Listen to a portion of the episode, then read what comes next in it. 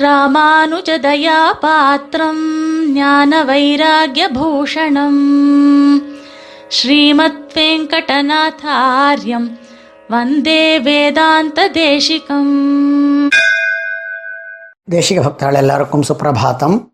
கார்த்தால எழுந்தது முதல் ராத்திரி படுத்துக்கொள்ளப் போவது வரை எந்தெந்த விதமான நித்தியமாக பண்ண வேண்டிய அனுஷ்டானாதிகள் உண்டோ அவை அனைத்தும் பெருமாளினுடைய உள்ள உகப்பிற்காக அனுஷ்டான கைங்கரிய ரூபமாக நாம் அனுஷ்டிக்கக்கூடிய அளவிலே அவைகள் அத்தியந்தமானதான ஆனந்தகரமாய் வேண்டிய சுகத்தை அளிக்கக்கூடியனவாக இருக்கும் என்பது அனுபவ சித்தம் ஆச்சாரியர்களினுடைய வச்ச சித்தம் வார்த்தைகளாலேயும் அனுபவத்தினாலேயும் கூட தெரியப்பெறுகின்றது. அவ்வாறு பஞ்ச காலங்களிலேயும் உரிய முறைப்படி ஒவ்வொருவரும் தங்களினுடையதான கிருத்தியத்தை செய்யக்கூடியதாகவே இருந்தாலும் கூட ஒரு சில விசேஷ தினங்கள் அன்ற அந்தந்த நாட்களிலே அவ்வவ்வாறு செய்ய வேண்டியதான அல்லது சில இடங்களிலே குறைத்து கொண்டும் சில இடங்களிலே அதிகமாகவும் செய்ய வேண்டியதான கிருத்திய கலாபங்கள் எல்லாம் சுவாமியாலேயே கூட காட்டப்பட்டுள்ளன. அவைகளை பற்றி ஒரு சங்கிரகம் ஒரு சுருக்கத்தை இங்கு பார்க்கலாம். அதிலே முக மிக முக்கியமாக நாம் பார்க்க வேண்டியது துவாதசி ஆகும் துவாதசி அன்றைக்கு அந்த உச்சிதமானதான துவாதசி வேளையிலே பாரணை பண்ணுதல் என்பது அத்தியந்தம் முக்கியமானதாகும். ஏகாதசி விரதத்தை எவ்வளவுதான் ஒருவன் இருந்தாலும் கூட அந்த விரதத்தினுடையதான சா சாஃபல்யம் உரியதான வேளையிலே துவாதசியை பாரணையை அனுஷ்டிப்பதினாலே தான் ஏற்படும்.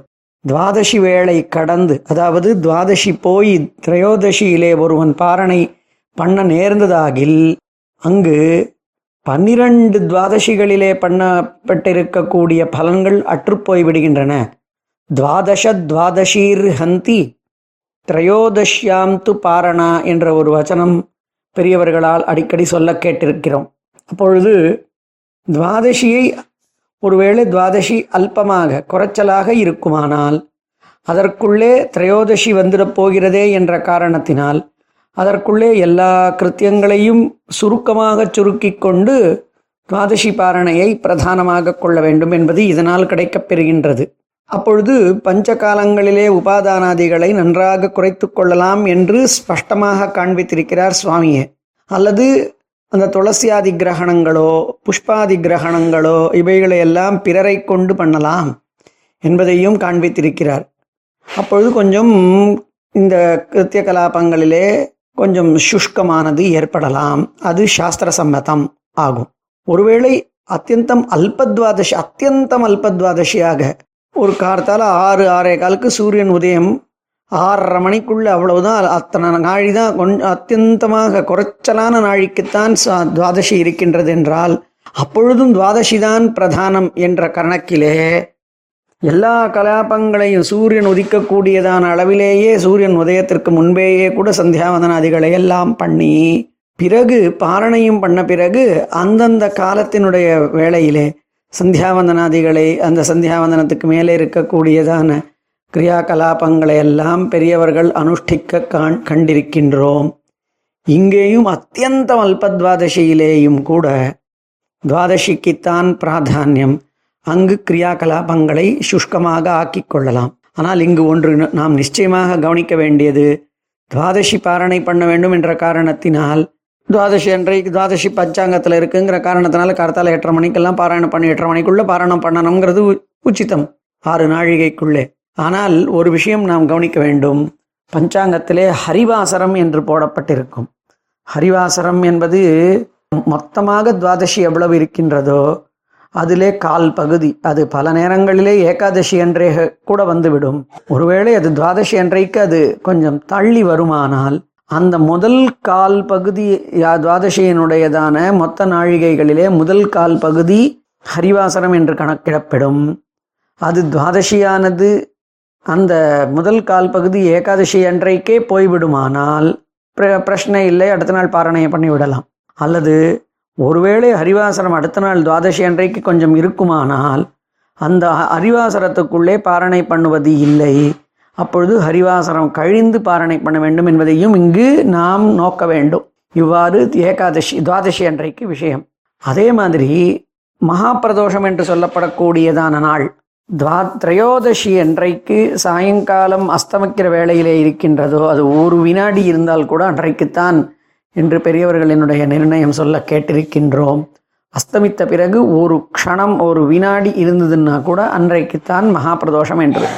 அவ்வாறு என்றைக்கு மகாபிரதோஷம் இருக்கின்றதோ அன்றைக்கு மகாபிரதோஷ வேளையிலே பெரியவர்கள் மௌனத்தை அனுஷ்டிக்க கண்டிருக்கின்றோம். இது சுவாமியும் காண்பித்திருக்கக்கூடியது.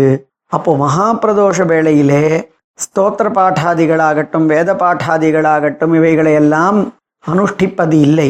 ஒருவேளை சுவாத்தியாய காலத்திலே நாம் சாயங்கால வேளையில வேத பாட்டாதிகளையோ புராண பிரவச்சனாதிகளையோ ராத்திரி வேளைகளிலேயோ இதையெல்லாம் பண்ணணும் என்று சொல்லி இருக்கிறோம் ஆனால் மகாபிரதோஷத்தன்றைக்கு அவ்வாறு செய்வதில்லை. இதர பிரதோஷ காலங்களிலேயும் கூட அவைகளை எல்லாம் சொல்வதில்லை. விசேஷத்த மகா பிரதோஷ வேளையிலே சொல்வதில்லை. அன்றைக்கு மௌனம் மௌனம் இருக்கக்கூடியது என்பது ஒரு கைங்கரிய ரூபமானது. மௌனமாக அப்போது பெருமாளுக்கு வேதாத்தியனாதிகளை எல்லாம் பண்ணாமல் இருக்கிறது உச்சித்தமா என்று சுவாமியே கேட்டுக்கொண்டு மௌனமாக இருத்தலும் கூட எம்பெருமானுக்காக கைங்கரியம் என்கின்ற காரணத்தினால் அதுவும் அவசியமாக அனுஷ்டிக்கத்தக்கதே என்கிறார். ஆனால் மகாபிரதோஷ வேளையிலேயும் கோவிலிலே உற்சவாதிகள் எல்லாம் நடக்கின்றதென்றால் அந்த கோவில் பாராயணாதிகளிலேயோ உற்சவாதிகளிலே பெருமாளுக்கு கைங்கரியம் பண்ணுதலிலேயோ எந்த விதமான தடையும் தோஷமும் விதிக்கப்பட்டிருக்கவில்லை என்பதும் இங்கு உற்று நோக்கத்தக்கது. இன்னும் பெரியவர்களினுடையதான ஆச்சாரமே கூட கோவில்களிலே பெருமாளை சேவிக்க ம- மகாபிரதோஷத்தன்னைக்கு சாயங்கால வேளையில் போய் சேவிக்கிறது இல்லை என்பதெல்லாம் பெரியவர்களினுடைய ஆச்சாரமாகவே இருந்தாலும் நிருசிம்மனையும் நிருசிம்ம சேவைக்கோ நிருசிம்ம சம்பந்தமானதான ஸ்லோகங்களுக்கோ மகாபிரதோஷ வேளையிலே தோஷமில்லை என்பதாகச் சொல்லி அவைகளை அனுசந்தானம் பண்ணுறதிலே பெரியவர்களினுடைய ஆச்சாரம் இருக்கிறது என்று சொல்லி நிருஹரிம் ராகவம் வினா என்கின்ற காரணத்தினால் ஒருவேளை ராகவனையும் சேவிக்கலாம் என்பதாகவும் காட்டியிருக்கிறார்கள். இங்கு ராகவன் என்பது ராமன் என்கின்ற அர்த்தத்திலே இல்லாமல் அர்ச்சாமூர்த்திக்கு ராகவன் என்கின்றதாகத்தான் பெரியவர்கள் எடுத்திருப்பதாக சொல்ல கேள்விப்பட்டிருக்கின்றோம் ஆக அஸ்தமன வேளை மகாபிரதோஷ வேளை அன்றைக்கு மௌனம் இருத்தல் வேண்டும் அதுவே பகவத் கைங்கரியமாகவும் கோவில் முதலியவை இட- முதலிய இடங்களிலே பாராயணாதிகளை பண்ணுதலிலே நிஷேதமில்லை ஆனால் அந்த மகாபிரதோஷத்தன்றைக்கு மௌனமாக இருத்தல் என்பது உச்சிதமாகும் ஆக அந்த வேளையிலே பெரியவர்களை சேவித்தலும் இல்லை. ஏனால் சேவித்தால் அவா சேவித்தவாளுக்கு அனுக்கிரகம் பண்ணணும். அனுக்கிரகத்துக்கு அவளினுடைய நாமா என்னவோ அதை மூன்று மாத்திரை அளவுக்கு இழுத்து அவளுக்கு ஆசீர்வாதம் சொல்லக்கூடியதானது. புறா இது மகாபாஷ்யாதிகளிலே காட்டப்பட்டிருக்கக்கூடியது.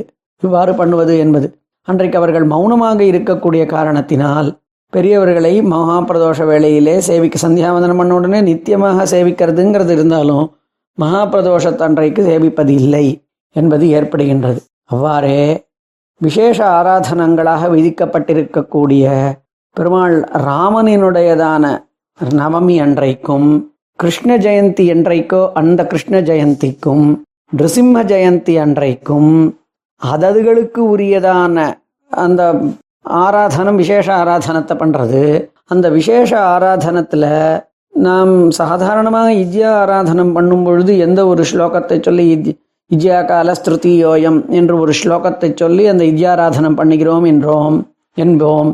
அதற்கு பதிலாக அந்தந்த பெருமாளுக்காக ஏற்பட்டிருக்கக்கூடியதான லோகநாதஸ்ய கிருஷ்ணஸ்ய என்ப என்பதாகவும் என்று ரிஹரேஹே என்றும் ராமன் விஷயமாகவும் இந்த மாதிரியான எந்த ஸ்லோகங்கள் உண்டோ அவற்றை அனுசந்தித்து அந்தந்த பெருமாளுக்கு உரியதான முறையிலே எந்த ஒரு யா யாகம் அதாவது ஆராதனம் விதிக்கப்பட்டிருக்கின்றதோ அந்த ஆராதனத்தை அதற்கு உரி உரியதான உச்சித வேளையிலே ராமனாக இருந்தால் கர்க்கடக லக்னத்திலேயும் கிருஷ்ணனாக இருந்தால் ராத்திரி விருஷப லக்னத்திலேயும் பிரதோஷ வேளையிலே நிருசிம்மனுக்கும் ஆராதனம் பண்ணுதல் என்பது இவற்றை பெரியவர்களை கேட்டு தெரிந்து ஆராதனையும் செய்ய வேண்டும்.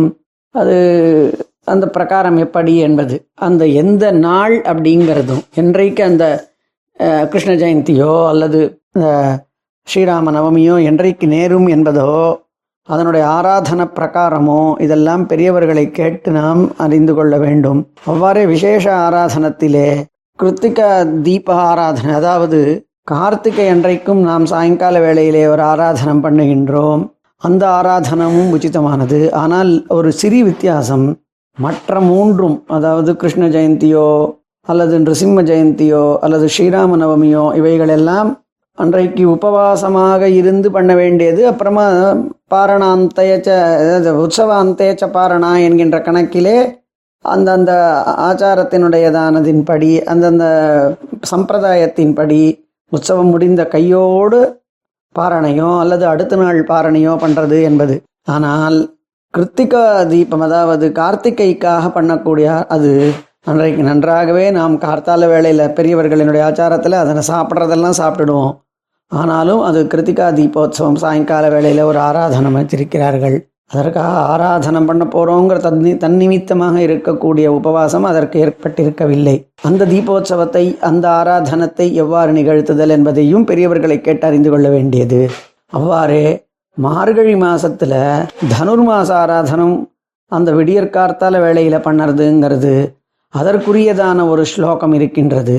அந்த ஸ்லோகத்தை சொல்லி அதற்குரியதான பிரகாரத்திலே ஆராதனம் செய்தல் அந்த முப்பது நாட்களும் என்பதும் பெரியவர்களினுடைய ஆச்சாரத்திலே இருக்கின்றது இப்படி விசேஷ தினங்களிலே விசேஷமான முறையிலே எம்பெருமானை கொண்டாட வேண்டும் என்பதை பெரியவர்கள் காட்டியிருக்கிறார்கள் அதன்படி நாமும் நடந்து பகவானுடையதான உள்ள முகப்பிற்கு காரணமாக இருப்போமாக ஸ்ரீமதே நிகமாந்த மகாதேசிகாய நமஹா